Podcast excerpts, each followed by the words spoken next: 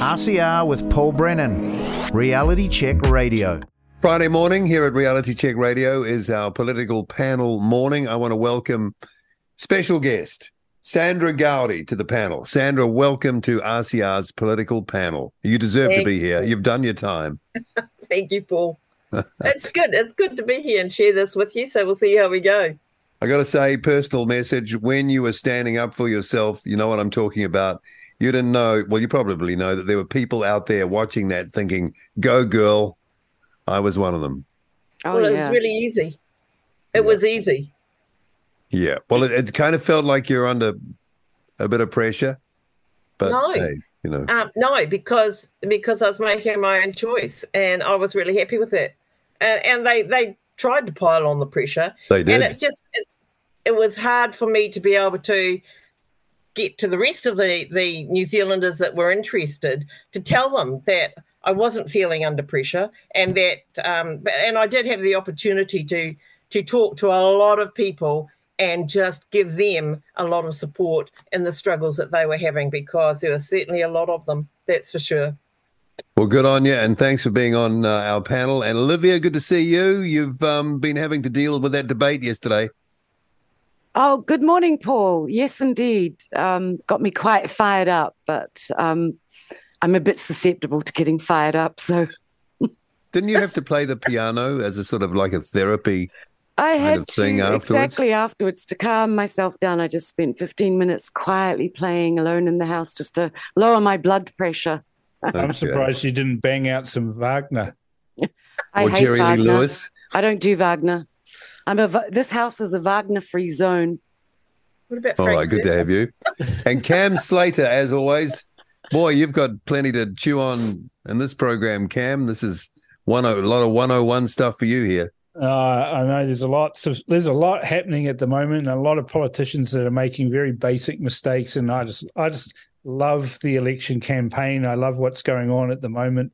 And there's a whole lot of other things that are really interesting at the moment. Uh, later on tonight, I'll be emceeing uh, the book launch of Avi Yemini's. Oh, way to go. And the, the rebel news guys have all got into the country despite the uh, previous Great shirt, by the way. Oh, it was awesome, wasn't it? Kiora, North Korea. He had on his shirt. but you know, you know, the the media who reported about um, Avi Yemini being banned are completely silent about him arriving in the country. It's just ridiculous. Mm, mm.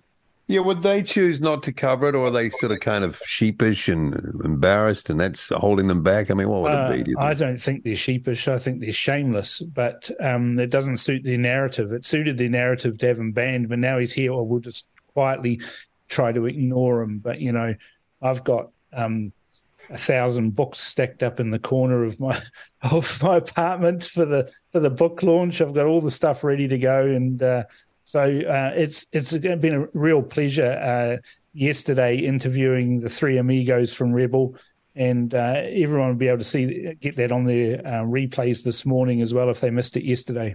Brilliant. Okay. All right. So it, it seems everything we suspected was kind of true, thanks to Tho- Thomas Cranmer has exposed the cash for content. Um, what would we call this? It's basically it is a bit of a It scandal, is. is It's cash. It's cash for content. It's a Is it a scandal? It's cash for propaganda. Yeah, I mean, I think it Yeah, is a scandal. it is a scandal yeah, It's it's a- totally unacceptable It's appalling. You know what we've got. you know, Thomas Cranmer must be a, a ninja with OIAs because he is just dropping these on X almost every day, and you know he's been able to reveal that TVNZ and stuff so far. Uh, There'll be more, right? There's Uh, got to be more. you know there's more and you know there's more because not a single mainstream media outlet has published this they haven't picked it up they haven't discussed it it's only been discussed on on reality check radio and another lesser station out there somewhere um, with few listeners and um, it's appalling you know what he's found out is that tvnz had a special partnership with the government uh, they were in negotiations for months uh, leading up to the COP27 conference on climate change. and uh, this is Megan Woods uh, is involved in this. Was getting uh, written updates as negotiations progressed, and uh, and then they decided to enter this partnership and fund TVNZ uh, to the tune of three hundred thousand dollars, uh, and what they got for that was five one news articles, five interviews on TVNZ's Breakfast, an interview on Seven Sharp, as well as a full hour climate change special in primetime television. And it wasn't just TVNZ that they uh, did it with, they also did it with Stuff. And so Stuff has received, I think, around $200,000 or more. Uh, and uh, Cranmer also dropped yesterday another uh, uh, information about uh, stuff and the cozy relationship with the disinformation project. And he basically says that stuff and the disinformation project are two sides of the same coin. And Google and New Zealand on Air, which means the government, have funded to the tune of $591,000 their whole truth uh, election fact checking project. Truth. Yeah, the whole think truth. About, think about that. uh, these are the guys that that have little um, little you know internal advertising things on little banners on the bottom of their articles that say we we uh, you know fair and uh, free and we we don't take sides but here they are they're taking the thick end of well it's more than than uh, half a million dollars to basically publish government propaganda okay so what do we say about that um, sandra and olivia who wants to go first so we let our well, guest go I first. Wouldn't, I wouldn't mind because um, I think it is incredibly serious. If this all we're getting is a one one point of view, and and it's all controlled media, where do we get the um, healthy debate that we absolutely need? I mean, I'm I'm an Ian Plimer devotee, and so um, I, I just think that we're not getting good empirical data around all of this, and Olivia, you're going to have to take it out because I've suddenly gone okay. I'm well, to have to go get a drink of water. Go for it. you're going to have to do it. okay, I'll step in for Sandra here. I'm honoured. Um, I mean, look, this this when no one is surprised at the amount of corruption and sharing between government and media. And it goes back to what we've often brought up, ACAM, and that's yeah. that media companies need to be private. Um, you know, if we had anything like laissez faire capitalism in play, these media companies would just die a natural and very, very swift death. They're only kept alive through the government shenanigans um, which is, you know, in this case, paid propaganda, although all of it's paid propaganda, most of it anyway, let's put it like that. So, you know, I, I find it very difficult to look at the detail without you know having having to see past that massive principle that's just um, betrayed all the time. Yeah. Why, why would you have to pay some some an entity that you already own? Well, I mean that's the thing that that, that gets me, Paul, is that you know, I'm loath to use the term corrupt. It's thrown around far too freely. It's bribery, isn't it? The worst this... of it is the impact of their propaganda is that if they can convince the people that what they're doing is correct, then that means whatever impositions they put upon the people of this country, um, they can get away with because there's no other side to the story to defend the farmers, to defend um, mums and dads who are going to have to fund all this, like the in hoc to BlackRock. You watch. I mean, the, the current government, uh, it, all it's going to do is add costs. In hoc to BlackRock is all about addressing climate change needs through this magnificent energy plan, right? And all you're going to do is quadruple the cost of the electricity bill to the hardworking mums and dads. This this whole three waters debacle is another area of additional cost on your hardworking mums and dads. And all everything that they do through the media, if they control the media and put out points of view that make you think that all of these things are fine, uh, then you're going to be suckered into supporting it. Completely, completely suck it. Sucked. You mean sucked in, don't you? Um, well, suck it. Actually, yeah, suck it. I, I, whatever. It's, a, it's actually a sucker punch. We're on with you, baby. yeah, yeah. The, the, these media organisations are telling us that they're fair and they're equal in the way they do things. But here's the thing: stuff. Right, the largest news website in New Zealand, hugely subsidised by the government, and in in this case, another uh, you know more than half a million dollars, uh, and they're not uh, fair and balanced and stuff has actually got a policy of not having any dissenting views on climate change. It's yes, you're way, right. It's Absolutely. their way or the highway, and they just say, "Oh no, we're not having deniers on. We're not. We're just not going to do that." And so they are a propaganda outfit. They deserve to be choked and smothered to death. And uh, and and the sooner that happens, the better. And and look, I'm hoping because I, I, can't see Christopher Luxon doing anything about this. I can't see the ACT Party doing anything about this. This is going to be something that Winston's going to have to actually have a little bit of utu on and have an utu against the media policy and make these guys pay all this back. You know, all of the public interest journalism fund, all of those bribes that were done, that needs this to all be reefed back. Scenario. Yeah, exactly. This, this suits the BlackRock scenario. Yeah, totally. So that they can they can put us into hock to BlackRock. That's the, the whole deal. They have to sell us on this climate change stuff so that we will agree to, oh, isn't this wonderful? These are the very people that are pushing EV vehicles. And on the one hand, they're saying, oh, we can't support child slavery for the production of makeup. But hang on, child slavery is okay for the production of the um, EV batteries. That's all right. Yeah, little kids in the Congo right? It sounds like a song. It sounds like a good song title. Little just, just going back in the Congo. Just, just going back to this this unholy relationship that where the government's bought time on its own company and also stuff uh, another uh, so so called independent uh, operator. So They're all in on it. Paul. So the they, CEO they of TVNZ would have been well aware of that. So why would have, have approved it, right? Absolutely, has to have been. Was that Simon that Power at Simon the time? Simon Power, exactly. Okay, yeah. so he knew that. So that's corrupt. Oh. So he's corrupt, right? He was corrupt. You we, we're dealing with. I mean, we're we're dealing with corruption on a massive scale. The journalists, they must have all known that they were being put up to this. This was not a genuine, independent journalistic effort. Little sanctimonious John you're, Campbell. You're saying that like yeah. they would care. I mean, what indication have well, you had in the last ten years that they, they care about truth? I don't care if they don't care, care, but they need to be called out because I know John Campbell very well, and he trades on his He's so sanctimonious. His journalism credentials. But now, sure. if you go and do this, you don't have any. But New Correct. Zealanders need to really think long and hard about the fact that our tax dollars are used in this way to deceive us.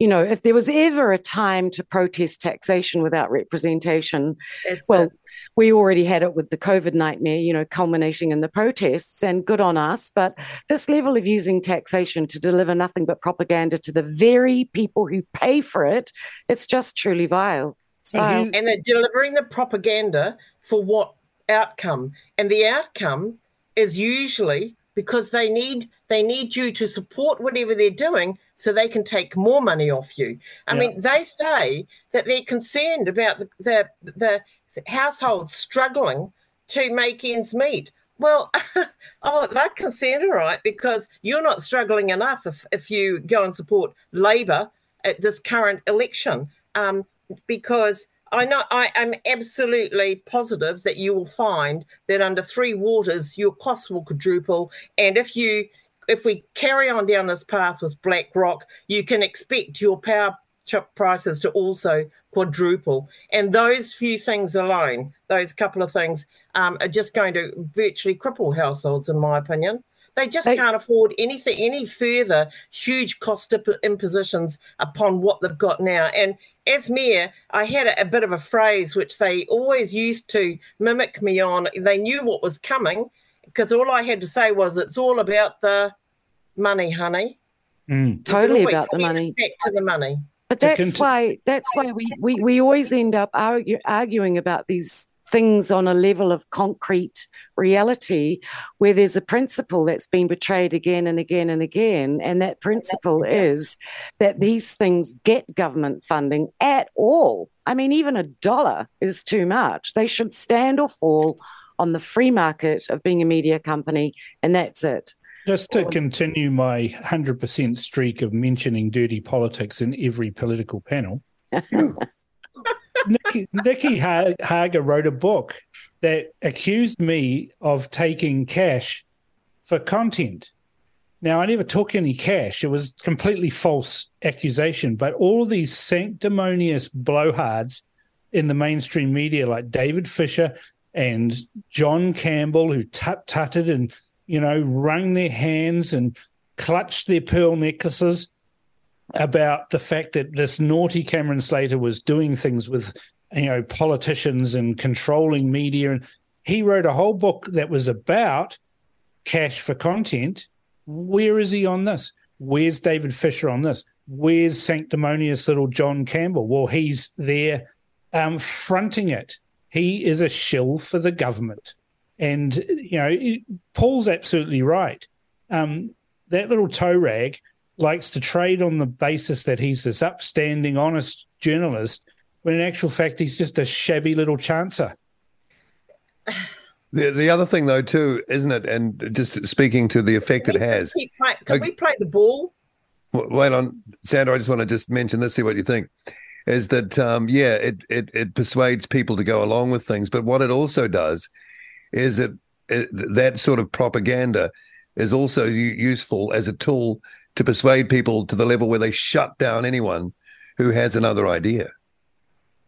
Well, and you're not dealing. You're not. You're not they, they don't even with open the door for anyone else. That so you know, we might have the most rational argument for not doing this or following that, but hey, you know, the propaganda's been too powerful for the for the normies, and and they're automatically going to say, "Oh yeah, you're just a tinfoil hat idiot," because you, John Campbell, hasn't said your thing's good. You know. Well, it's dumbing down any debate about other ideas. Is that your point, Paul? Well, that's what happened during COVID. Anyone who had another idea was perceived to be an idiot. Whoops, because it's frozen. Oh, am I here? No, you're all here. Okay, um, uh, that's we saw that during COVID, uh, in my assessment. Um, that anyone who had anything to say, and, and Sandra, you got experience of this um, because there was a narrative, people bought into it. Anyone who had a different view, even if it was correct, was seen as a loony. Because they already had a game plan. Yeah. They were they were working. They'd been persuaded it. already. That's right. And so for me, it was about doing my own homework and making a decision for myself. And I was very careful about how I went about, about that because, as I eh, have explained to Cam, um, the next step is that if you try and state why you did something, then they'll try that. Then they'll just turn it on, turn it around, and say that you're trying to persuade others to go down that path, and so you're denying them their ability to choose for themselves. That other people to do their own homework. Well, so should they. I mean, they've they've got this game plan that they're pushing, and um, and and there's actually nothing that much that people can do about it. And it's the same with this propaganda. They're pushing all of this propaganda onto us around climate change. And how do you fight back? And you fight back by um, just all of by doing what you're you're doing right now, which is having this reality yeah. check radio um, and presenting as much as you can to the wider population. Mm. Because there are no other platforms out there. Not when you realise that stuff in Google are completely in league with or or in partnership, I should say, and with Facebook. the government.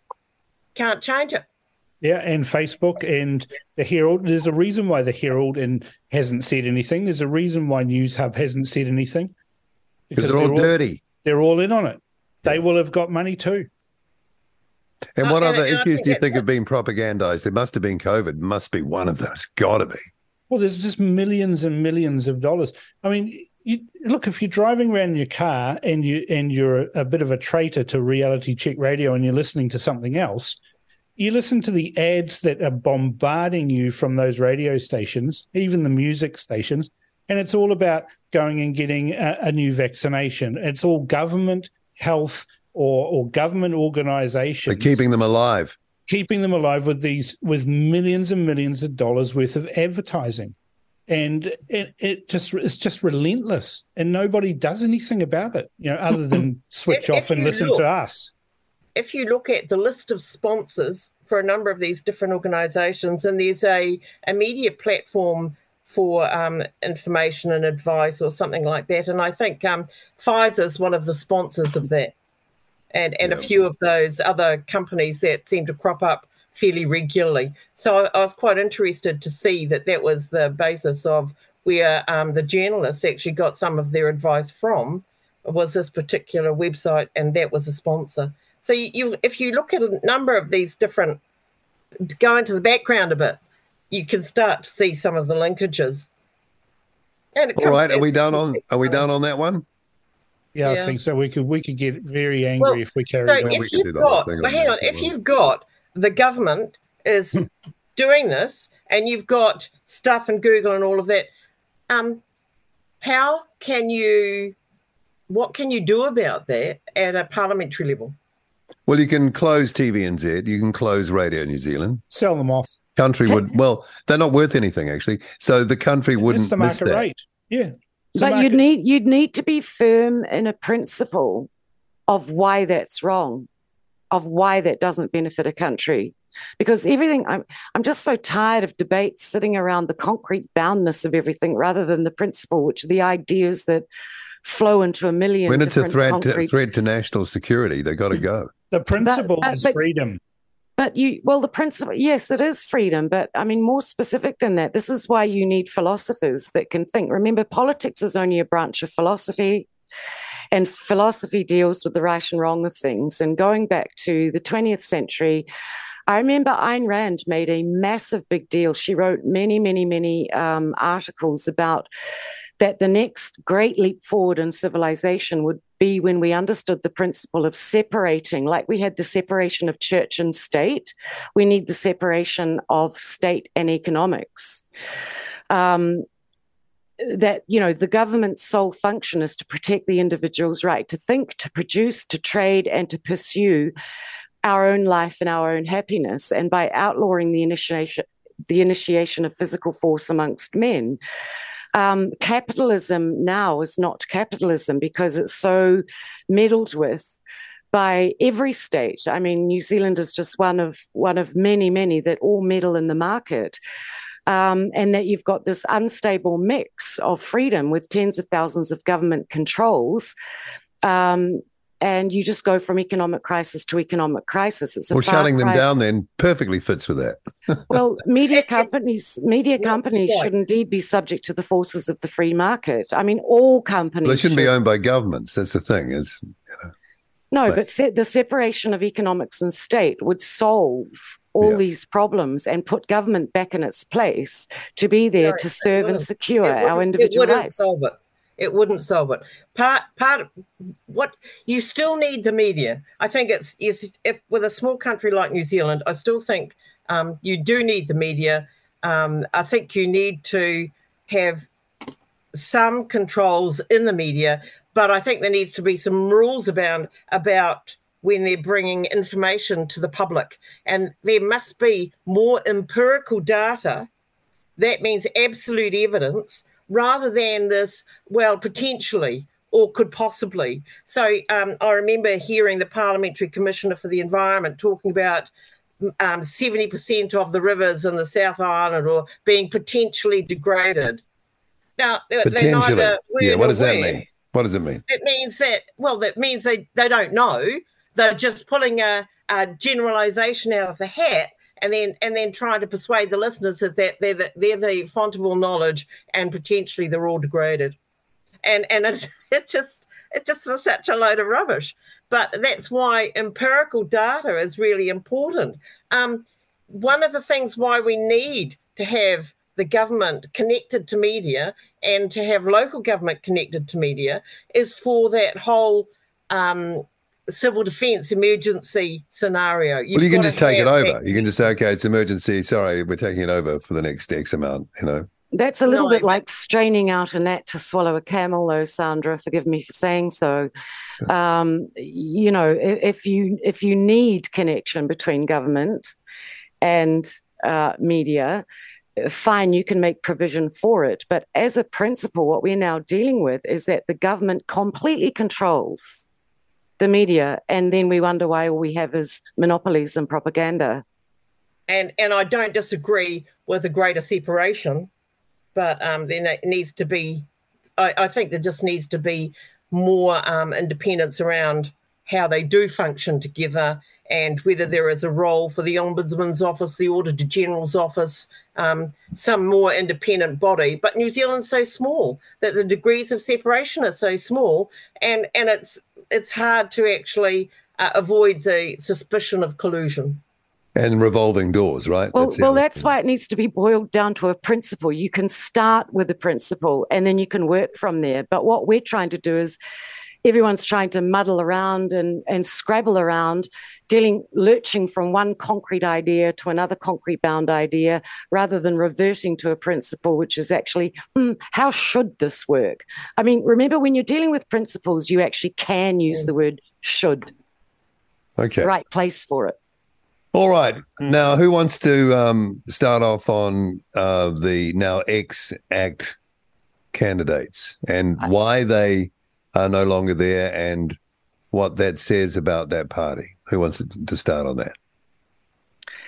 Well, I'll give it a shot. Off you go. Um, well, I mean, everybody knows, don't they, that you know David Seymour won't tolerate any candidate that, um, well, he any candidate that didn't particularly like the vaxxers, probably in his bad books, but let alone one that makes allusions to um, the Second World War. Don't mention the war. We all made, everyone Seymour. made comparisons to that. Everyone was making comparisons to that. Yeah, Just and- got to say. And given that that was only 80 years ago and was the the great horror of the last millennium, we should make references to it. You know, it would be would be mugs to ignore it. But um, you know, it shows me how radically unpatriotic the National Act Alliance is, and David Seymour in particular, although I Luxon would be in the same boat. But we had Very wet You know, boat. we a very wet boat. We had one single source of truth in media. We had vaccine mandates of an experimental gene therapy. We had job losses for the non-compliant. We had the bribing of children with candy floss and KFC to get vaxxed, whether Two classes of citizens. Two classes of citizens, uh, yeah, outright apartheid. We had outright coercion. Um, we had the active and government sanctioned contempt toward those who refused, like you, Sandra. I remember the contempt level at you was horrific in media. Um, we had business closures and uh, due to lockdowns, and the corporate and government alliance, known uh, uh, AKA public-private partnerships, fueled the whole thing. Um, the parallels to fascism were and are very real. Um, to call it out as soon as it came up is the right thing to do because if unchecked, these things do end in mass murder. Well, Where they I mean, I discussed this with Ezra Levant yesterday afternoon on my show.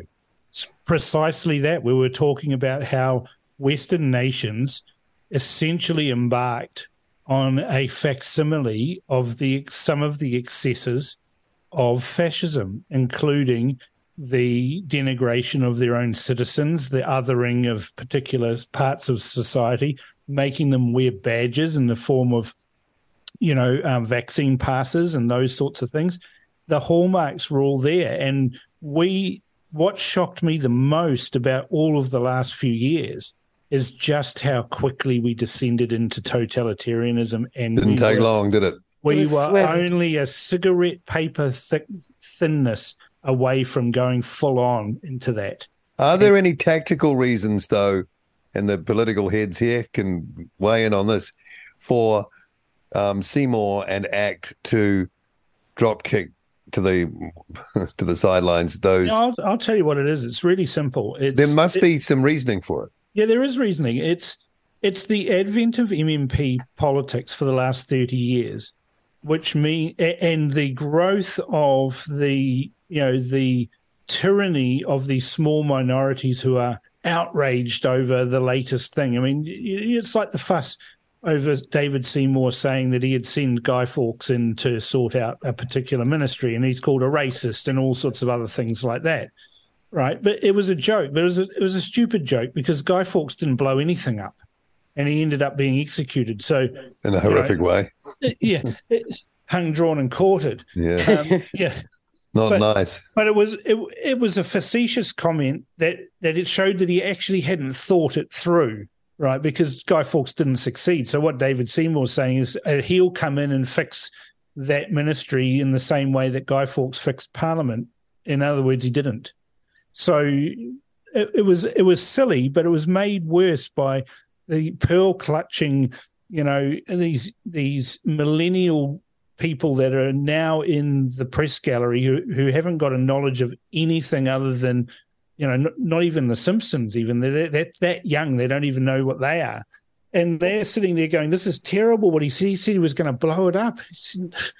Violent. Just a joke. So what happens is these politicians, particularly the leaders, become risk averse to any sort of outrage.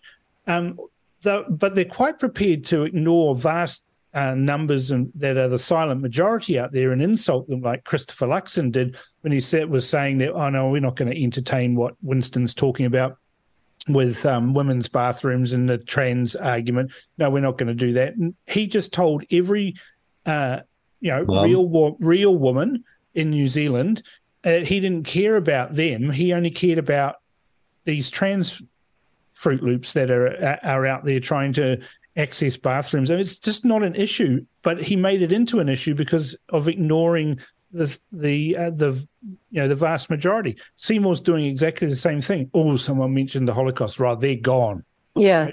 It, that was it. It's just they just shut it down. No, they're gone. But they're not, are they yeah. bleeding? Are they bleeding to NZ first? Because what had occurred to me is, if if, yeah. if you want to stop the the hemorrhaging potentially to New Zealand first, you have to make anyone who is in the New Zealand first zone look like a tinfoil hat wacko.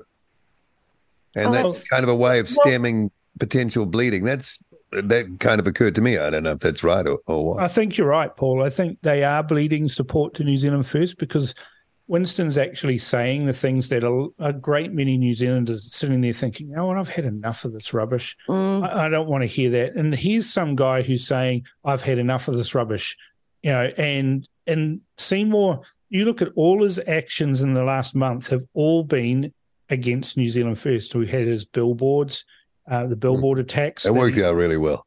yeah, but they're all ham-fisted because it just shows the level of sophistication, i.e., none, that David Seymour has around politics. And that's the problem that the ACT Party has always had. They've tried to be too cute on this or smarter than the average bear on that and it just misses the mark all the and, time. And there's the guy who made. Well, I'll, I'll just um, mention this, and then Sandra, it'd be great to get your, your view. Um, there was also the guy who mentioned, you know, the drownings, and it could be associated with vax injuries, is what I picked up. Well, that we were all saying that too, by the way. Yeah. Of course, you would say that. It's sensible. But he got on his knees and grovel like a little baby. It never works. Which is very humiliating. Yeah, you never apologize. So, Sandra, from your insight into that, what is driving? Uh, what's the chain of command there? What's being said to those people, and why would he be so brutal with that candidate just to kick him out like that? Well, I think I think said it. The leaders are being risk averse, but what really concerns me is the degeneration of behaviours and respect for people within their own party. And so you get a leader that suddenly is confronted with um, party representatives that have a different point of view, and how do they treat them? well, they treat them really badly. It's a bit like a, a, a, slightly micro version of what the government's doing to its population, where they treat them badly if they don't conform. And so um, when this happened um, previously with National, I felt that they should have had a way in which they could have a different point of view but still have that collective response. And I remember, I mean, I've been a part of a parliament term, three terms there. That's uh, that's nine years, and we always had different points of view, but there was a collective response uh, in spite of that difference of point of view. And there were some times there where people were were very aggrieved by how strongly they felt, but still the party carried on with that same point, majority point of view, uh, regardless. But they didn't treat that person with any less respect, and I think that's what's happening here. I I am surprised. I think that um, ACT and David Seymour have done okay up until this particular election round, and then he starts getting into personal attacks and denigrating somebody. Um, and in this case, it's Winston Peters. Well, Winston Peters is only gaining from this. I, I tell you, I think people are under, underestimating the vote that Winston's going to get as a consequence. And also, I mean, you know, remember we we started this on the fact that it was the candidates that he got rid of because their illusions over the vaccine to the world, Second World War. Now we're looking at the clear excess mortality stats rising and um, rising, and many Jews around the world actually saw what was happening and got very nervous. And Seymour trying to pass this because this is what he tried to do um, as getting rid of candidates because their comments are offensive to the Jewish community. I mean, that's just weasel words. A lot of the Jewish community were actually horrified at what they they saw happening because they knew that the parallels were in place. So, um, and also people are sick of nas, you know, they don't like they can misfire when they bandy about Nazi references as willy nilly, right? And and they did that when Trump wanted to build the wall and um, between America and Mexico, and wanted to ban um, Im- uh, immigration from Muslim countries. Remember that? Um, Trump Trump was called a Nazi and a fascist, and worse than. Nazi Hitler and Mao uh, all put together. Remember those funny comments that came out? So they misused World War II references when it came to Trump. Um, and that's what the left do. But this was actually something that did give us an ominous parallel and should have been, he should have tolerated people within his own party making those parallels because we're living in reality and they were very ugly parallels. Well, doesn't that tell us that the guy is actually not fit for any sort of leadership of a country at all? Who, David but, Seymour? Yeah, well, because actions well, like um, that rule you out, don't they? Yeah, actually, well, I could have told you that years ago. Yeah, he's, been, he's been in there for quite a while now, and he should have learned. But it's it's almost like he's he's sort of taken his eye off the road. He, he's driving along, right. and he's taken his eye off the road, and and he isn't focusing on what what is the right path to take, in my view. And I think he's gone down a rabbit hole. Has he got donor pressure? Yeah, big time. Yeah, doctors, right? Epsom doctors for well, some. He's got bigger ones than that. I, I, was talking to a mate of mine, and uh, he'd had um, coffee with some guys, uh, probably collectively worth about um, half a billion. And uh, they've donated money to the ACT Party and the National Party, and they were all saying no more. They're not giving any more money to all, to any of those two parties, and they're all going to go and support New Zealand First. Wow! Right? right? These are big money people, right? The the the names of some of those people are well known. Well, and they're big money okay. people, and they're saying that they're not giving them any so, so his response is public sort of kind of behavior. Is that being influenced by what you're just talking, the dynamics of that? I think so. Yeah. Yeah. He's under totally. pressure. He's under pressure. He's under pressure from his donors. He's under pressure for, um, to perform, and he knows that Winston Peters is taking his vote. So, because because the fundamental point about all of this is he's playing the person. He's not playing the ball. He's not. He's not focusing on the ball. And when you start to do that, it, even even not getting down into the minutiae, people know that. They know that that someone's starting to attack somebody else, and they don't like it. No. And so they don't see that as as good quality in a leader. They don't see that as good quality in politics. They don't. They don't want to support people that are going. to tell you, they don't like it in the media too, because if any of us do anything that even smacks of that, boy, people don't like it. Yeah. No, they don't. They hate and, it, and not when people are being honest about what they're doing. And so, yeah, I think I think Winston Peters is going to gain big time, and he's he's he's on the button of the five percent threshold. You've got twelve parties at the last election that were under that five percent threshold and um, New Zealand First was the highest, but all the rest were at 1.5 or less. That's mm. 11 of those parties were at 1.5% or less. And people are voting for those parties. And then all of their votes are there being reallocated so that at the last election, Labor got five seats and National got three. And I don't, I don't. People, a lot of people don't realise that. Okay, so so wait on. Let's just break down what you're saying there because I'm a bit slow sometimes. So you vote for a small party that's never going to have a chance. You might as well just give your vote to one of those two options. Yeah. Anyway.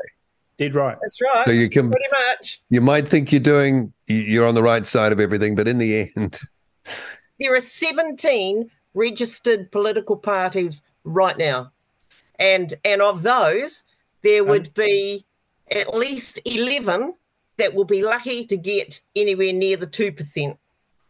But um, I haven't put uh, New Zealand First into that because I think they'll get over the five percent. I think they're um, people are taking too much for granted about the surge in, in their popularity. So what you're saying is that people need to be really conscious of the fact that if their preference is not going to get anywhere, and I think Cam has described right. that as as kind of the hopium yep. syndrome, that at some point in time you either be prepared to give up your vote to someone you don't want at all, or you need to flip it to the next I don't know, whatever you want to call it, worst option you can think of, but as the least, the, the least worst, the least worst option. The least worst. So at least, and, and, that, yeah, okay, I got it. Yeah. Yeah. So, so if, if for argument's sake, um, the legalized cannabis party once again garners about 1,500 votes, those 1,500 votes um, will be reallocated between Labor, National, uh, Act, and it'll be whoever else gets over the five percent. Yeah, whoever gets yeah. else gets over the five percent, they get a bonus. That fifteen hundred votes to the to the wacky weed party.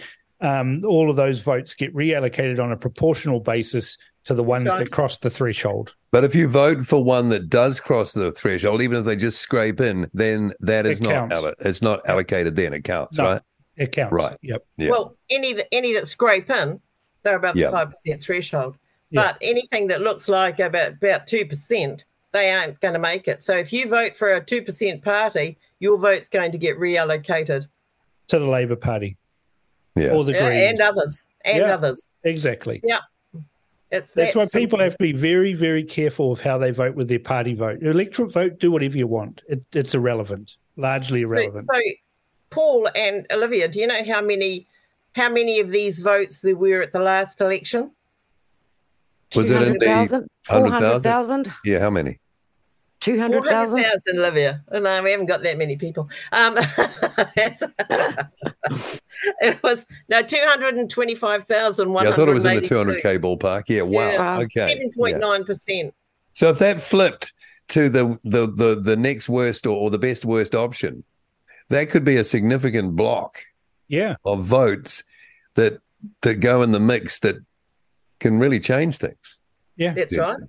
Yeah, like the way I look I at think, it, I think that as this information is getting out there, and it is, um, you know, I'm getting some interesting feedback, but um, uh, I think that's going to start making people rethink how they how they put their protest vote in place, if you like, if you want to call it a protest vote, voting for any of these minor parties.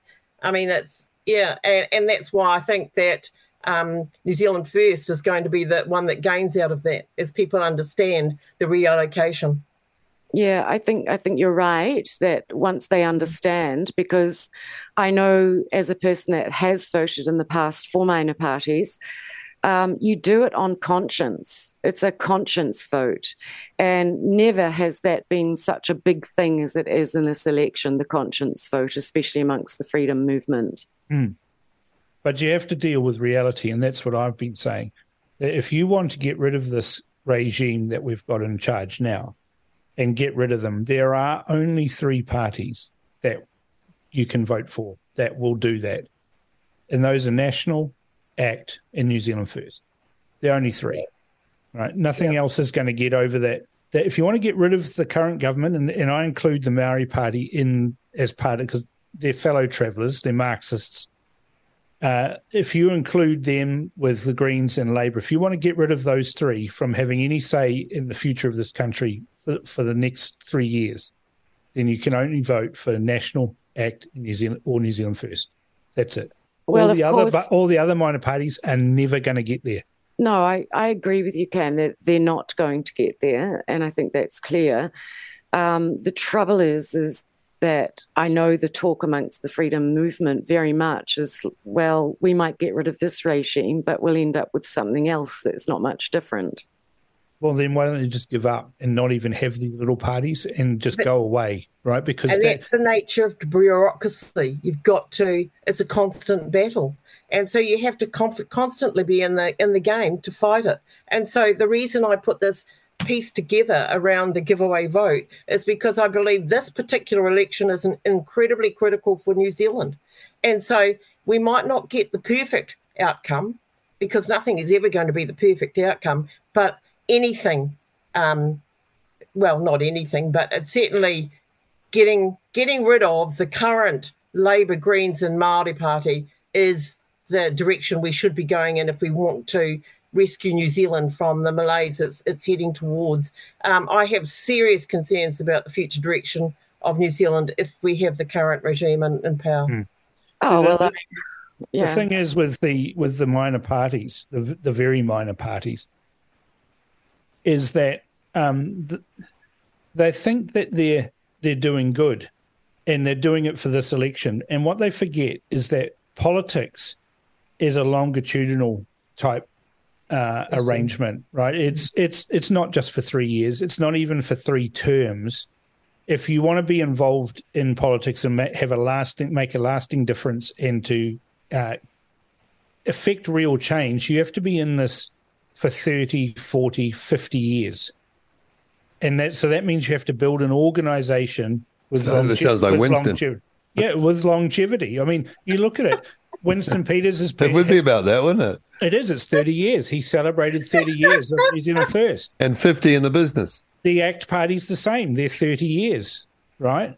To be there. The Green Party has been, uh, been around since the Values Party for 40 or 50 years right? But Labour, that, that Labour Party's hundred years. The National Party. There's a big over, difference between values 75. of then and Greens now. But, oh, but, I mean, totally. eventually, eventually, a new party has to start somewhere. And Cam, you've got to admit that even yes. Winston Peters has been benefited by the pullback of the rhetoric coming more toward the right wing again. Yes, because of the minor parties that are in play, and Absolutely. he has to court those votes. So Correct. it's a good thing.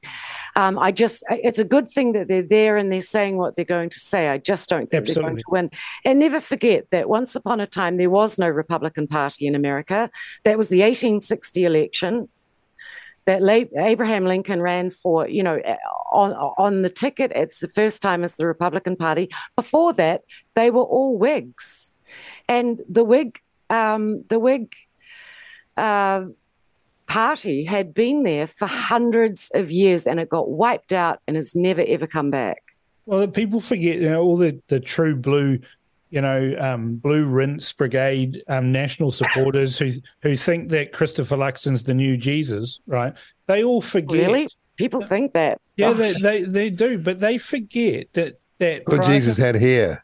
Yeah, prior to 1936, there was no national party right? There were the, the National yeah, that's, Party they've was, been around long, yeah. Mm. Yeah, so they've been around 87 years now. They were formed out of the United and the Reform coalition parties back in the day, but they've been around for 87 years. But people forget. They think the National Party's always been around. It hasn't. Well, I think they might have forgotten their original principles as well. I think um, communism. I, I don't even think they have no, no, no. I, anymore. I wouldn't go that far, Olivia, but they just do need to get back to their original principles. I think, and and um, they aren't far removed from I think where most people would like to see them. But um, can I can I just say that the one of the biggest concerns and issues for me is the whole freedom of speech thing. It mm-hmm. is that whole collusion with the media and the control of what's coming out through the media. It is that whole control of people being able to speak freely, to write freely, uh, and to communicate freely, regardless of the media, the, the, type of forum that they, they might choose to use for that. And this is where you guys come in. Um, I think that's the single biggest issue that we face because if we have that ability to communicate freely, then we've got the ability to communicate the ideas and to share the actual data. Um, and so that's why I believe that for this election, that's the one thing that we should probably pursue above all others. Well, Yep. I mean, I, you know, I've, I've worked on the principle and written on the principle for the last 15 years that freedom of speech is the Yeah. most important principle, um, only to find in 2020 actually bodily autonomy became, they not only violated our speech, they violated our bodily autonomy. I didn't actually think that it could Don't get mention worse, the war, though, Olivia. Don't mention the war, please. Well, Dr. can I- Which one? Um, Dr. in- Mengele in, line be with that and the mRNA vaccine, Mm. you do know that they're putting they've got they've got approval for three mRNA production facilities in New Zealand, lab production facilities. They're going into every country, it seems. Is that to go into cattle, Sandra? Is that, Australia, Australia has um is also the same as New Zealand and, and putting these things in place. Um, I've heard that. I have made some inquiries, but I haven't been able to find anything substantive yet. I th- I thought it was meant to be in in um, America, um, but look, I, I couldn't tell you, and I like to see actual categorical evidence. So when I see when I hear something, I then try and get the actual proof um, of of its existence or Well, these Yeah. days you've got to assume that the worst is probably going to be the case and work back from there because that's how it's been running up till now. Well, I mean, Okay. it's been a it's been a really strange um, aspect of New Zealand that they've got this naive pride in trusting their benevolent government, as opposed to say Americans that their pride was in fighting a government because of the way they were founded. New Zealand had that sort of innocence. Oh, we've got nice governments; they'd never do anything to harm us. And then, bang, 2020 came. Um, and of course, many st- people still believe that they wouldn't do anything to harm us, and that's naivety of a on a degree that Walking around with blood pressure through the roof and uh, yeah. I mean, this uh, is foreign global influences, running globalists. Mm. You know, like calling. Okay, we got um, a few more minutes left. Anything else that we we Olivia, you need to tell us what you made of the um, the Fox News debate yesterday with the presidential candidates missing Oh, though the big boy. No, Okay. he was give on me an off Tucker. button. Do I have to be quick or can I linger? Well, you've got a few minutes, but we have to be mindful of the time. All right. Also, as one of my daughters would say, that was out the gate, down the road, and in the paddock. Um, the destination paddock was contentious and fiery, with lots of arguments and loud disagreements, as debates should be. Um, at one point, the very mild mannered Bret Baier had to turn his chair around, face the audience, and ask them to stop booing or cheering so much as it chewed up Who were they booing for? Booing they, at? oh, they were well. Mike Pence got a few boos, and lots of boos came up when they talked about the Ukraine. Um, Vivek, Vivek Ramaswamy took the most excellent stands on climate change, which he called a total hoax, only to be interrupted by Jersey boy Chris Christie, who broke in with, "Hold on, I've already um, had enough of tonight of a guy who sounds like ChatGPT." That's what he said to Vivek. Oh, you've been working on that line for a while, no doubt. Yeah, he had. Um, he's a little bit right. I mean, you know, Vivek um, can sound extremely polished to the to the point that you wonder if he's for real. But that's quite impressive as well. it is impressive, and let's not be too cynical at this stage. But uh, Christie continued and said the last person in one of these debates, Bret, who stood in the middle of the stage and said, "What is what's a skinny guy with an odd name doing up here?" was Barack Obama, and I'm afraid we're dealing with the same same type of amateur that was Christie on Vivek again. So it was quite insulting. Um, it's just a relief to me that uh, the free run of ideas and debate is again dominant, and it's one of the great blessings of primary season. Um, and but of course, Trump was the unseen elephant in the room, and um, much of the talk was in reference to him. I know Cam will chime in on that in a minute with regards to Trump. Well, Christie had a good go, and so did Pence, right? yeah, um, to me, the winner of the debate was definitely definitely Vivek. I didn't. I wasn't Um, saying those two were the winners, but they were had a go at Trump. I noticed. Yeah. Um, who, uh, look, I mean, Vivek had very heated exchanges with Chris Christie, Mike Pence, and Nikki Haley, especially over the war in Ukraine. Neocons still obviously dominate the candidates for the Republican ticket, which is a shame. Actually, Um, sorry to interrupt, but that Ukraine, Chris Christie, when he started going on about Russians going into houses, that was bizarre. Um, and raping the women and stealing well, the that was his take on when he went over there, but he's kind of manufacturing every and rumor. it just seemed completely over the top.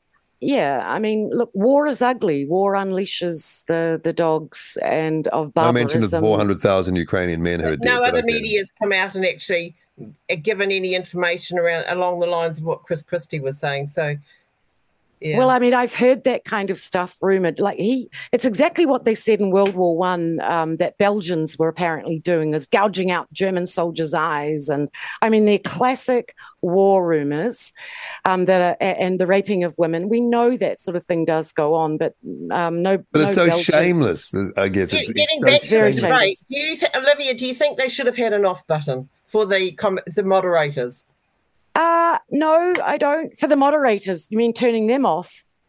No, no, turning the speakers off when they started all talking across each No, other. No, I love it. I mean, we've been so starved of decent debate. I mean, I can't stand everything being overly civil.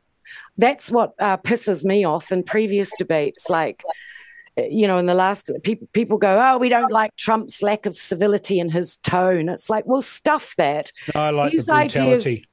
Yeah, Yeah. They're they're they're they're big, big, be in um, important issues that should be shouted about um, and up. argued about. So no, I don't. I don't think they should take the hit and off button. But um, Rosie McDonald, that was a classic. uh, only Rosie O'Donnell. Uh, that was Let's just was put this brilliant. into let's just put this into perspective, right? We've talked about for I haven't 10 finished my blurb yet, but oh well. Oh well, I'll just put a full stop at the end of that. Thank you, Period.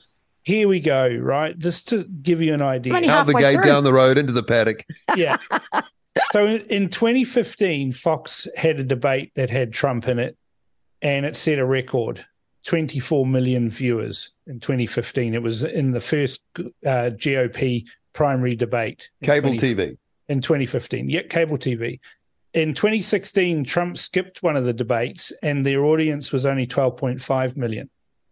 Right. So currently, Fox's uh, viewership has dropped through the floor, and their primetime nightly viewership is around 2.2 million. Right. So we've got numbers going from 2.2 million to uh, the 2015 of 24 million viewers watching, potentially watching the GOP primary debate. Right. And Get now ready. Here reality we go. hits. And then And then reality hits. Tucker Carlson has an interview with Trump. It was aired at exactly the same time as the uh, as the GOP debate, and it had it was at one point running at something like two hundred thousand views a minute. Yeah, and uh, you know late on uh, late on Thursday evening, it had exceeded 105 million views. God, that's just Right. astounding, isn't it? So Go so- Tucker. So what we're seeing here is a degradation of the impact of A neutering. yeah a neutering and emasculating of traditional media Yeah, where uh, Elon Musk is turning X into a multimedia empire that has got far more eyeballs for these politicians and people who are influencers in that to actually get than they could possibly using one of the old traditional networks. yeah, incredible. It's astounding. And and if Trump do, keeps doing this, uh, all the others are just going to fall by the wayside because he's now bypassing the media filters. He's now bypassing the bias. He's bypassing the editors, and he's speaking directly to people. Well, he did that in 2016 as well, He did, did- not he? Well, remember how on the election night when they shut down Trump's Twitter feed before Yeah. he could, you know, allege that anything had been stolen. On that note, stolen elections, the biggest loser of the debate, in my opinion, was Asa Hutchinson, former governor of Arkansas. God, he's awful. He's truly quite Was awful. the old? Was he the older chap with the grey hair? yeah, but he's Oh no, the the, the moustache guy. no, no, no. That um, Yeah, no, I won't, try and go. Uh, he's the great silver haired guy, but uh, he made a lot of noise about moving on into the future in reference to Trump and the lawfare being deployed against Trump as we speak. Um, I consider that to be utterly evil. I mean, America is not America and never will be again until the 2020 election fraud is properly litigated, scrutinized, and justice served. You know, to want to move on from that as if uh, as if it's a nothing burger and as if nothing had happened in that space is just disgraceful. And we should all be deeply suspicious of a wannabe political leader who uses that kind of rhetoric, that moving on, let's just move on language. I mean, you can't move on from that. I can't. Um, Hmm. you, you can't have election an, an election stolen with industrial level fraud and just pretend it didn't happen. Um, one of the things that I noticed when the the other thing I noticed was um, NATO and Ukraine came up often, and nobody mentions NATO and Afghanistan anymore. I wonder why. The great failure of NATO um, war and diplomacy and blood and treasure after 20 years is just incredible in Afghanistan. So that the NATO brand is not more tarnished after that in open debate, I mean, um, is incredulous to me. Um, as incredulous as as China not being so tarnished after the Wuhan virus and what it did to the world. So I you know, think the NATO brand is tarnished, but uh, because it's almost disappeared into obscurity. You don't hear anything about it hardly at all. It only came out when when the Ukraine thing started happening, and they were sort of negotiating positions, if you like. But um, yeah, I, I, and and it, so so I just think it has been tarnished, and it has been a global effect. Um, as far as United Nations go, um, when it, when Helen Clark went to the United Nations from New Zealand, I actually suggested to my colleagues at the time that we should secede from the United Nations. I think that would have been a step in the right direction. well, gosh, I wish someone had given you a bigger microphone for that one, Sandra. what a Uh, great well, I won't tell you what the comment was at the time. no, no, no, bet you it wasn't favourable. One of the things I do find very off putting about presidential candidates that like to make statements about their moment when they committed to the Lord Jesus Christ, their Savior. Um, I don't want the American president to be a pastor in chief. You know, you want a commander in chief. And of course, Mike Pence said that a couple of times. Um, those to me are private matters of conscience. Um, it's fine to wear one's faith on your sleeve if you want to, but uh, to use it as a point of piety, like Mike Pence does, uh, it's a kind of revolting vanity that I find deeply sanctimonious. But, you know, he really pushes that barrow and it doesn't go down well. I mean, people clap, the Christians in the crowd clap, and good on them, but um, I find that very odd. People forget how deeply religious the United States is, though. In in New Zealanders who are largely agnostic um, at best uh, and atheist at worst, uh, Doesn't it show? Don't, don't realize just how deeply embedded into every aspect of life religion is in the United States, and uh, they are uh, a society with huge religion. I can't even say the words religiosity. Um, That's the one. you know, uh, and we we constantly fail to understand uh, things that are critical about the United States. We fail, fail to understand the, why the first two amendments exist in the Constitution, for example, because we sit here in New Zealand and think, well, why have they got all these guns? Why have they got, you know, got all these things? And they don't actually understand the, the interrelationship between all of those things. For this, I had Naomi Wolf on, and she said, "Don't lose your guns." Yeah, of course. Naomi Wolf. It's Yeah. a terrible time to give up guns. A terrible said- time. It's too late for many of us. Yeah, yeah. Well, That's all right. I got plenty. I got, I got, I've got plenty. Come to Got a my spare room? Sandra's probably got plenty too. well, good to know there's a bunker down there and Yeah, bolt Well, holes. we've we've got one place that's well off grid.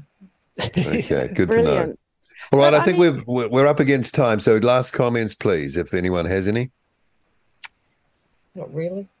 Yeah. Well, I mean, you know, given everything that Trump's up against, and I remember that um, I've just seen the mugshot of Rudy Giuliani and Eastman and the other guys. You know, for them with all this lawfare, they've had to go in, and Trump's going on going in tomorrow.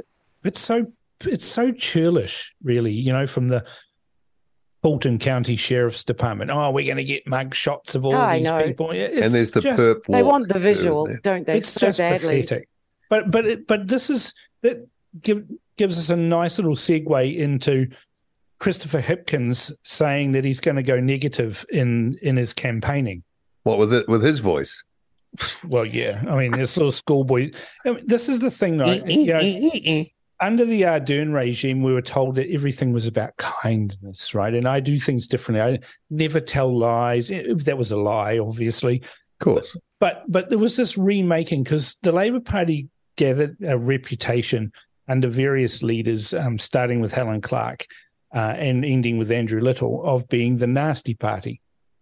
You know, personal slurs. Trevor Mallard was one of the worst offenders at it, and and it stuck to them. And negative campaigning, I, actually like negative campaigning because it's usually more truthful. Because if you're going to say something, it's, But it never worked. but but but it backfires and you turn people off and it works even worse you know it's it's you get worse results if you're on the left wing as well so if the labor party is going to go negative uh, i mean the classic example here we go dirty politics again i get the the the uh, i get the quinella on this one that was a coordinated effort by the labor party and nicky hager his book supported their slogan in that election in 2014 of vote positive. Without his book, vote positive meant nothing. So they were orchestrating this narrative that the National Party were evil and nasty and, and terrible, and that they were going to vote positive. We were going to deal with things positive. It was a completely negative campaign. And David Cunliffe collapsed and they failed badly in that election campaign because they were seen to be negative by working together with Nicky Hager. And if Hipkins is going to go negative in this campaign, then he's going to wake up maybe challenging Bill English's record of 20.93%. Well, that um, negative campaigning is far more interesting often, like as you said, Cam, because it's um, often more truthful and authentic. But that primary debate you were referencing before with Trump and Hillary Clinton, Hmm. that was off the charts for Fox News. That was the one where he said, "Yeah, because you'll be in jail." Hmm. Lock her up. Lock her up, Yeah, he said. and and and um, that was a very successful use of negative campaigning. yes. And in my view, Nicky Hager should have been in jail because he was writing books that were influencing election outcomes. And that, if that isn't political campaigning, I don't know what is. And then the other thing that really gets me is the uh, protection of our SAS. No matter what they do, they should be protected at all costs. So I'm vehemently um, firm on that point of view in in regard to do protecting and upholding and supporting our defence forces and particularly the SAS. Um, that you know that one really got up my goat. So I'm sorry it can, but I'm got a pretty big downer on Nicky Hager. So do I. Oh, you two will be Yeah. best friends for life. I, well, I, I just think. I mean, I'm not going to attack the guy other than to say that that um, his his books coming up to an election uh, smack very deeply of political collusion prior to an election to influence the outcome. And Well, that's so, what the government did with stuff and TVNZ. It's the same pattern of play, really. Yeah. yeah, Well, And- and and they- they sanctimoniously point the finger at everybody else. You know, that's the thing about the left. If they're accusing you of something, they're doing it. Projection. Absolutely. And I mean, so mild in comparison to what they're doing to Trump right now. I mean, they want to put him in jail. Looks like he might actually have to go for a while. One one of the mm-hmm. interesting things about his court cases, though, is this not going to be the biggest forum he will have to bring forward the issues around the election? Yeah. I know, but they won't be litigate. That won't happen until after the election because they're all staggered. It's to take through him the- out of play. because it'll. It, Uh, yeah, the I, I Supreme, understand that. Yeah, the Supreme Court actually can put a stop to this, and they and and all they need is one appeal to come up to them, and there is many in motion, um, uh, especially to a motion to dismiss on First Amendment grounds because it's so obviously retaliatory. I mean, why didn't prosecutors bring this to trial three years ago for Yeah. Trump? Because it's now he's running again. It's Yeah, so clearly it retaliatory. So, And so also- why, didn't, why didn't they have Trump in the debates on Zoom? Well, he Well, didn't, want to be in it. He didn't, He didn't want to wanna be, be there. in it. Ah. He didn't want to be with those wouldn't go. losers. Yeah, and he, he would have been out of place there. And look what the numbers he got with Tucker. I mean, you Yeah. can see. But no, but true. also I mean, it's not it's not just the First. Amendment. It's not just Yeah. freedom of speech. They're they're they've arrested or, or indicted Rudy Giuliani, who was acting as Trump's lawyer. So that goes to the whole Sixth Amendment and your right to due process, your right to be represented, um, and the Fourth Amendment um, with you know se- search and seizure with what happened to Trump at Mar-a-Lago. They're getting him on everything, but you only need one of these things to pop up on appeal to the Supreme Court. They don't like to get involved because it looks meddlesome. Um, but the courts have been implicated, and they might, um, be, because of all that lack of standing, where the courts wouldn't hear any of the cases on merits. I think the personally, I think the Supreme Court has to actually involve itself in this because it's clear intellectual uh, election interference. Yeah. It's very clear. Okay. Okay, we've had a good uh, good chat here, folks. Thank you so much, Sandra, for coming on. I don't think it'll be the Thank you. last time. I got a feeling. Might have passed the audition there. Yeah, Olivia's got some competition for stroppiness Yeah, now. watch out. Watch out. I'm not stroppy. What about you, Sandra? I bet you're not stroppy. Uh, time for a drink. well, this time of the morning. Okay, all right. Um, and uh, so, Well, Olivia, thank- thank thank you you. Sandra, thank you. That's been great. Cam, thank Thanks, you. Paul. Okay, that's our political panel for this Friday. We'll I'll do it all you there, again. though. Thank you. We'll do it all Okay. again next Friday. Have a great weekend, guys. Thank Okay, you. Bye bye. Thank you. You See too. you, All bye. the best. Thanks a lot. RCR with Paul Brennan, Reality Check Radio.